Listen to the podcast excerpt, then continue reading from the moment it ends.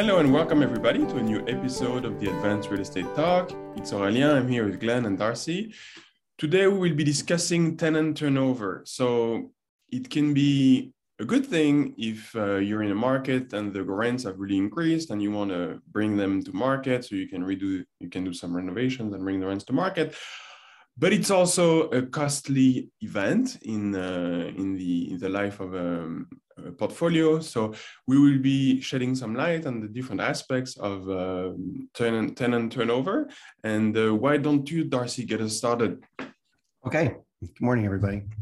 Um, morning, Darcy. Yeah, thanks. um, yeah, I'm just composing my thoughts because we had several thoughts on this in this direction. I have uh, both commercial and residential tenants. Uh, so the turnovers look very different in, in those different contexts. Um, generally, with commercial tenants, the turnover is going to be well advertised, well coordinated. You're generally working with pros, and, and it's defined by the contract that you have in front of you.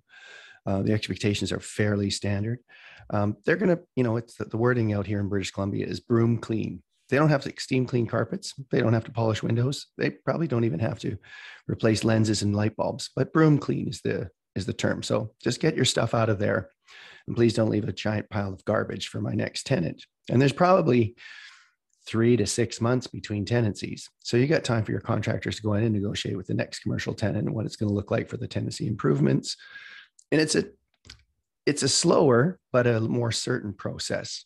And that turnover, you know, mostly, and I'm going to say this at the beginning, at the end, get you get the keys. You want the keys. You want control of the suite. So vacant possession of the suite with the keys, whether it's commercial or residential. Top thing is you don't own a suite unless you have control of it and you want the keys. So even on a commercial tenancy, say for instance, when CIBC moved out of Northern BC, um, in the end, I wanted the keys and I also wanted the code to the two giant safes that they left behind.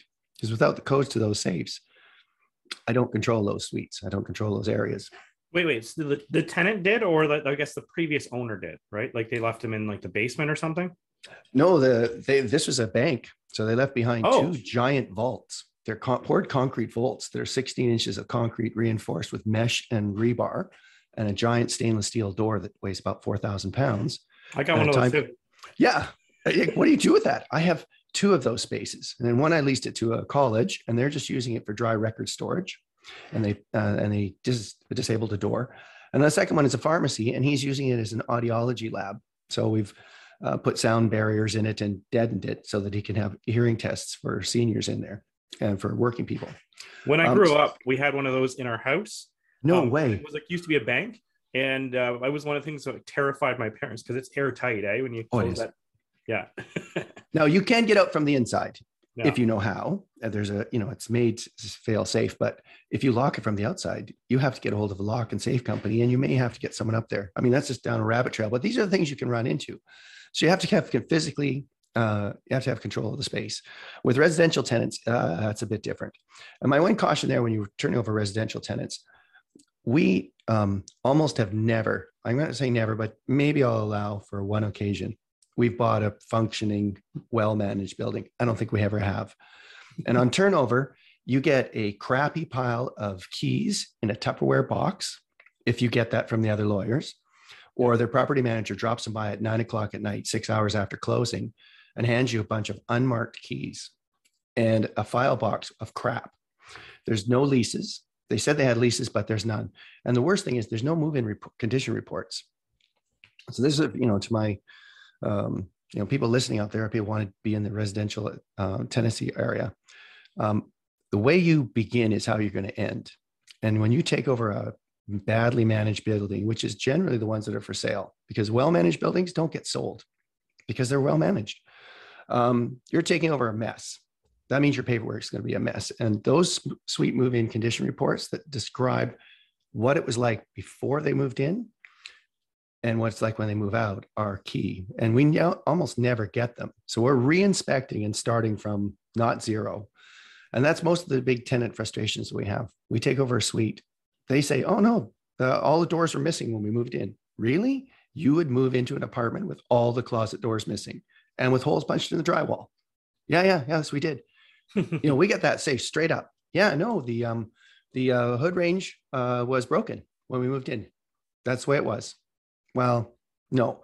So at that point, you have to draw a line and start saying, "This is what the suite looks like now. Any any additional damage are here, you're going to sign for, and we're just going to, or you just live with the damage. When they move out, then you fix the suite and do a good, clean move-in condition report. But that's the biggest frustration: taking over those suites with from residential tenants. Um, you know, it's just the cost of business that uh, they have an awful lot of protections in the acts, whether in Saskatchewan, Alberta, BC, or Ontario, um, and it's hard to enforce you can't get a monetary order against someone for like 300 bucks. It's going to cost you 700 in court to get it. Or if it's even for $2,000 of damage, how much time is it going to get you or you spend to go to court to get a monetary order against someone? And then how do you enforce it and collect it? They're not your tenant anymore. Then you're going to have to, have to get a court order for collections. You're going to have to send it out to a bailiff who's going to take 50% of it. In many cases, we just walk away from them. I just want vacant possession of the suite. So I want the keys and I want them out and I want clear instructions on what's in there and I want to muck it out and get it gone. So tenant turnovers, I mean, Aurélien put it in the framework, but it's a chance to leverage up to re, you know, replace and renew the suite and reset your pricing. But it also comes with some significant struggles to um, take over the suite. And, th- you know, I'm in the middle of an eviction right now, which is not very often. I think I've done in 22 years, maybe six or eight of these out of 500 tenants. Um, and she just walked she left some instructions. I didn't leave the keys. We got an order of possession, a writ from the provincial court, and we're moving the bailiffs in in a couple of days. But we can't touch your stuff. There's probably fifteen thousand dollars worth of damage to the suite, and it's taken us ten months to get her out. So that tenant turnover is going to be very expensive. Yeah. Yeah. Very expensive. Yep. Yeah. So how you begin? Good tenant selection, good documentation is you know will improve the way you end, but in some cases you just get uh, a bad tenancy and it costs. So you have to have deep enough pockets to manage those kind of bumps in the road.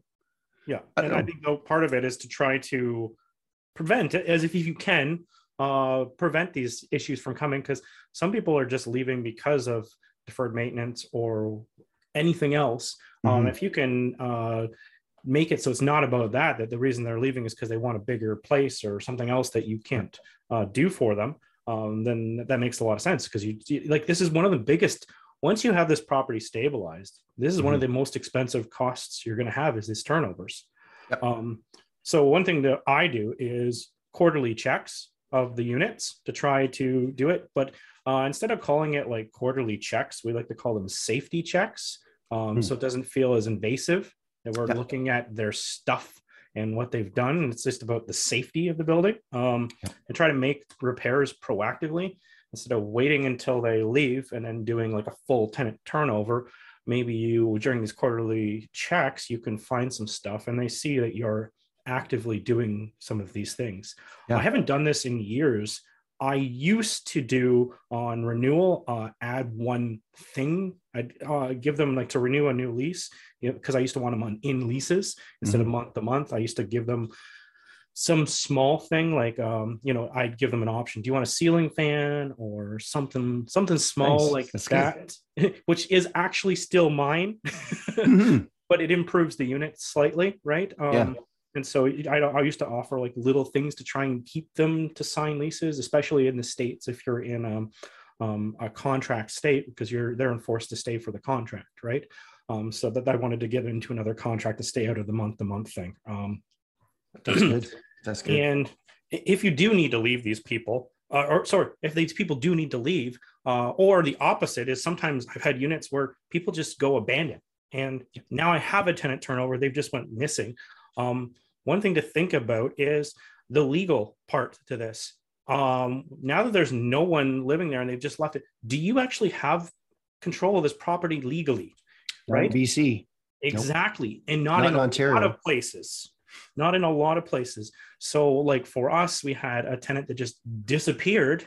Well, we had a place that twice the tenants just disappeared, and we filed formal evictions. They went through like quick, quick, quick because there's no one to go against. But we wanted to like formally take possession of the property back yeah. so that we weren't later they weren't coming back and going what, what happened to my house you took my house or anything else right so we wanted to you have to dot your i's and cross your t's so that you're not in trouble before you start um, and then uh, my next step is we try to get a, a quote uh, try and figure out what this tenant turnover is going to cost us, right? Um, and depending on how much this quote is, uh, it might be an insurance claim. Uh, insurance claim, claim will slow the whole process down, but if you're talking enough money, it makes sense to do it, right? To just hold up for a second and get the money from insurance to, mm-hmm. to, to get this to go. We had one for $15,000. And I thought, let's try it as an insurance claim. And it did go through. We had yeah. uh, the insurance claim did go. I'm assuming they're going to go after the tenant, right? They asked for all his information and everything. I'm guessing that's how they they kind of work. If he, if he has insurance, they can subrogate that claim against his insurance. But, exactly. Um, something, but something you have to that. find them if they're in the wind. No, you're right. Yeah. So anyway, that that sort of thing. Um, our next step is we try to do these uh, renovations quickly so that we um, the t- the clock's ticking. As soon as mm-hmm. that property is vacant, you're losing money every day right so we want that to get going we want we want that as fast as we can uh, we want that unit to be full again. And one of the things is, so the renovation is starting or, or whatever. Um, one, some, sometimes we do is a coming soon. We advertise it online as coming soon for a rental or coming soon as a lease option, like a rent to own. Um, and we try to get people start to come through the property before the renovation is done. And sometimes we could show um, pictures of what it looked like before because we're planning on going back to that. And we will say in the disclaimer of the thing, like, is coming soon. It's going to look like this again. Um, we're currently turning the unit over, but it will be available in another couple weeks, right? Mm-hmm. Um, to try and get it so we're done, get the tenant moved in. so we don't have as much vacancy. We don't want to be finished the renovation.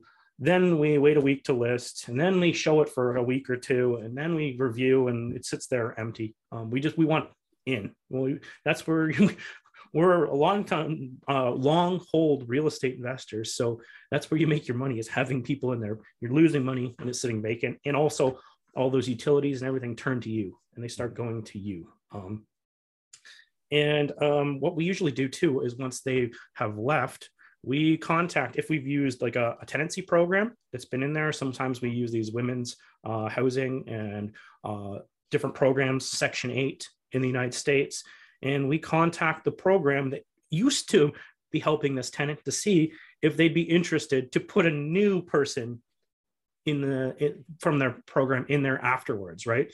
So as soon we do that right actually out of order there. It should be like right at the top. But as soon as we find out that the tenant is gone um, which happened in the case i'm thinking of they just went missing so we contacted, well, I actually got the rental quote first and then it dawned on me, we should see if that women's program will put another tenant in because I they pay higher rent than the, the regular rent rate that we yeah. would put it on the market. So we're like, it'd be nice to get them in there and we get our money from them rather than the tenant, which is kind of nice too. Um, mind you, double-edged sword. I don't know if we want to go down that path, but they send checks in the mail. so yeah. some we're at the mercy of USPS. So sometimes they show up early in the month. Sometimes they show up late in the month. There is never with those leases. There's no late penalty on those. Um, mm-hmm. It just shows up when it shows up, which is kind of a you're you're at their mercy, right? But you know it's coming. You know it's coming sometime. uh, what about you, Ari? Yeah, I often uh, have a conversation with a, a, friend of mine who's a syndicator, and uh, he, he invests in a um, in a market with uh, rent control. So the tenant turnover is is seen for them as an opportunity um, to bring, especially when you have long term tenants, bring rents to market. And uh, with long term tenants, you know you're going to have a lot of uh, renovations because often, you know, if you have a tenant in there, you won't be able to paint on a regular basis. So uh, there's going to be lots of work to be done.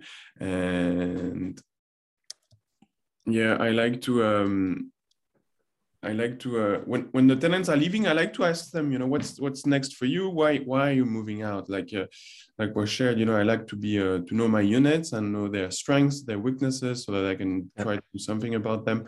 And yeah, and just know, you know, what what's next for the um, the tenant. And uh, and often, you know, they're they're moving, they're switching cities, and and then you know there is the process of screening tenants for the the next ones so I like to uh, and uh, and we have an episode about that, but um, I think it's a it's a good opportunity and it's something I have systems for my rentals, but I I still like to get involved with that and uh, be the one that screens because I if I do a bad reference check, I prefer to be the one, you know, who's uh, who's to blame, and uh, and I have my systems in place for that as well. The questions I asked, and um, and I, it's a good way to connect also with fellow landlords. And uh, who knows, you know, some of them may may be looking at um, at selling or or may become uh, contacts for for later. And um, yeah, so uh, these are my these are the thoughts I, I, I wrote down. And I know Ari, you started. You are just mentioning before this. You started doing an Airbnb, which I have an Airbnb as well. And Darcy, you have like a, a weekly rental or something like that. No, no short term stuff yet. No, no. What about that uh, that condo? You're just not you're not renting it out right now. That uh, uh, no, it's in a, yeah, it's in a rent pool. It's in a yeah. rent pool that's controlled by others. So I oh, just show up with a small bag and a bathing suit. All right. Well, like for for my Airbnb, it's a little bit different, but it's pretty obvious what you're doing for a clean a turnover is uh, you get your cleaning lady in, uh, you restock your supplies, um, and uh, you do the laundry and get it all ready to go, um, which is a pretty quick checklist. Um, sometimes, um, depending on the property, you reset the locks because um, you have to change the codes between mm-hmm. tenants uh, yeah. if you're doing the thing. But um, it's it's fairly straightforward as long as it's straightforward. Uh, we've had some where we had uh, large parties in the property because we have a, a, large Airbnb. I think it's a five bedroom. Um, so it attracts large parties for the thing, which we had to switch it. We switched from Airbnb to VRBO to try and go more family, and we switched it from one day rentals to they have to rent it for several days to try and get rid of the parties. But we still we still get the parties to the point where I think where we were planning in the new year to switch it to a long term rental, but a whole other thing. But uh, we actually had uh, Playboy uh, uh, rent our place as a Playboy party, and the cleaning lady was not impressed wow. by the thing, and the police. Ugh. The police were not impressed yeah. by the the what was left. Oh, because they, they all got the police came and shut the whole thing down at three o'clock in the morning because they were too loud and they left a disaster of a mess all the furniture was moved outside and yeah r- ridiculousness but so some of those teen, uh, turnovers can be a little bit uh, a uh, bit of a heart attack for your property manager because um, ten, you, if you're doing this right, you have another tenant lined up to come in the next day, and you're expecting to do like a two-hour cleanup sheets, everything else. But guess what? You're moving furniture around, you're cleaning up all kinds of stuff that you shouldn't have to clean up. Um, and, and so sometimes it just gets out of whack. It's a little bit more stressful for them. It's not something that I actually deal with myself. I don't know how are you, have you had any, have any trouble with your turnovers with that? Uh, so right now we're, we're, I'm starting in March. Okay. okay. Yeah. Yeah. But, yeah. That kind of scares me uh, I figure I'm going to keep my vacation separate from my work. I need a break from. Oh, well, that's the thing too. Like everyone's like, why don't you do more Airbnb? I'm like, Ugh. it's almost like it's the same thing as when you go. People going, why, why, uh, the the when you're working in uh, the D neighborhoods, it's the same sort of thing. It's yes, you make really good money, but it's a lot more work. Mm. Same thing at Airbnb. You make more money, but it's triple the work. Yeah.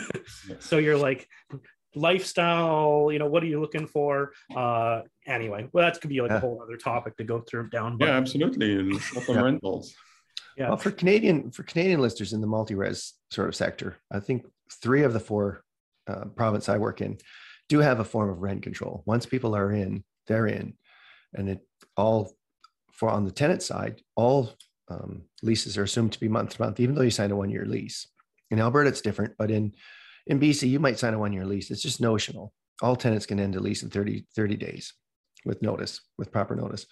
So a turnover is a bit of a, you know, I I used to think it as a trauma because you work so hard to stage a suite to make it beautiful.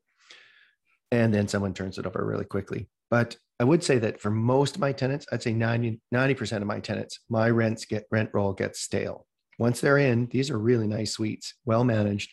They don't leave. Most of, and this is a sort of a dark joke, but many of my tenants, they leave to like on a coroner's gurney. They die in residence. And that um, that's sad, but it's a sad reality. Uh, but I'm, you know, I of take the positive from that. They chose to stay there. They wanted to stay, and it's not because they didn't have options. There's options in BC and in, in, in Saskatchewan and Ontario. They could move into housing, but they chose to stay. So, you know, in any particular year, we've had as few as two but as many as six or eight that have died in residence. And we have a protocol for that now when people do how to deal with the estate on a turnover like that. Because it's a really delicate time. You've got someone who is grieving, who is really not prepared, and everyone has different preparations. You know, we've had people from having a manila envelope, magnets on the fridge door with DNR and all these other stuff for medical eh, interventions ready and right ready to go, and a family member close by. To others who died mostly without anyone around them, without any sort of help. And at that point, you're trying to find who actually is the executor to this estate. Um, there's legal requirements for this, but we're not lawyers and we're not a court. Um, there's the physical problems of the utilities have to be paid, and and the utilities are on the tenant. BC Hydro or or Enwin will turn off the utilities if they're not paid, and that means that you got a fridge full of bacon that's not not cold. Um, those are realities. If there's if they die intestate and there's no one in charge of this, so it's a delicate conversation to find out who's in charge of this space, and you know work with them. Uh, they're probably not going to pay t- the rent again. So if someone dies on October first, they're probably not going to pay November rent, and it would be wrong to ask a dead person to pay rent, especially if there's no estate. Who's writing that check? Where's it coming from? If it's coming from a social service agency, as soon as you inform them that their client is dead, they stop payment. Even though the client's stuff is still there, the social service agency is not going to pay November's rent once they find out the client is dead, even though all of their stuff is still in that suite. And that the process of, you know, um, making the final preparations, how do you say this, for, for that person's life are ongoing. Someone has to do this. So it's a delicate conversation to talk to family members and go, who will be in charge of this person's estate? We'd love to work with you. Uh, how can we make this easier? And that's how it would be in the, the statement, the conversation. How can we make this easier for you? I know this is hard. What do you need from us? So, and then you get to here's the current reality. This is what happens. On November 1st, your loved one will be required to pay rent. We don't want that to happen. They don't have a huge estate and nobody can afford to pay rent on a suite you don't want. What would you like to have happen with their stuff? How would you like to do this? Do you have sufficient storage for this? Do you have help to help you? Do you need a truck? Do you need bodies? And I will put a truck and bodies in their possessions. I'll help you with this. I'll arrange for it. But know this too in the background storage facilities in Vancouver Island or anywhere in the country right now are in short supply. You is really hard to find them. So if you're trying to move some stuff into storage, good luck. You might be going to communities several, you know, kilometers away to get them stuff into storage or someone's garage. So that's a, that's one of the most tricky turnovers because this is probably a great person who just had the misfortune of dying, and it's going to face all of us in our states, right? That's one of the trickiest turnovers, um, and we got we have to become increasingly adept at that because when we started having tenants that stayed in stabilized buildings, we started looking, we have a woman that just has her 99th birthday and she's been in our building for over 30 years. I mean, that's pretty cool. She gets flowers and we love her, but her rents are about $400 below market because you can only lift it 1.2% or 2.1% is the biggest rent increase that we've had in the last 20 years. Yeah. So those rents are really stale. She can stay till she wants to leave, but when she leaves, that's a full gut reno. We're going to strip it right back to the drywall and redo everything and replace that back in the market. But um, she's earned her right to stay as long as she wants, and we'll you know, okay. help her when she leaves. Yeah. Okay, well, thank you everybody for tuning in. Thank you, Glenn and Darcy, for your insights. And um, if you want to submit questions to the show to us, feel free to do so. Advanced REI talk at gmail.com. It's advanced REI talk at gmail.com. Thanks for tuning in and see you next time. Bye, bye everybody. Bye.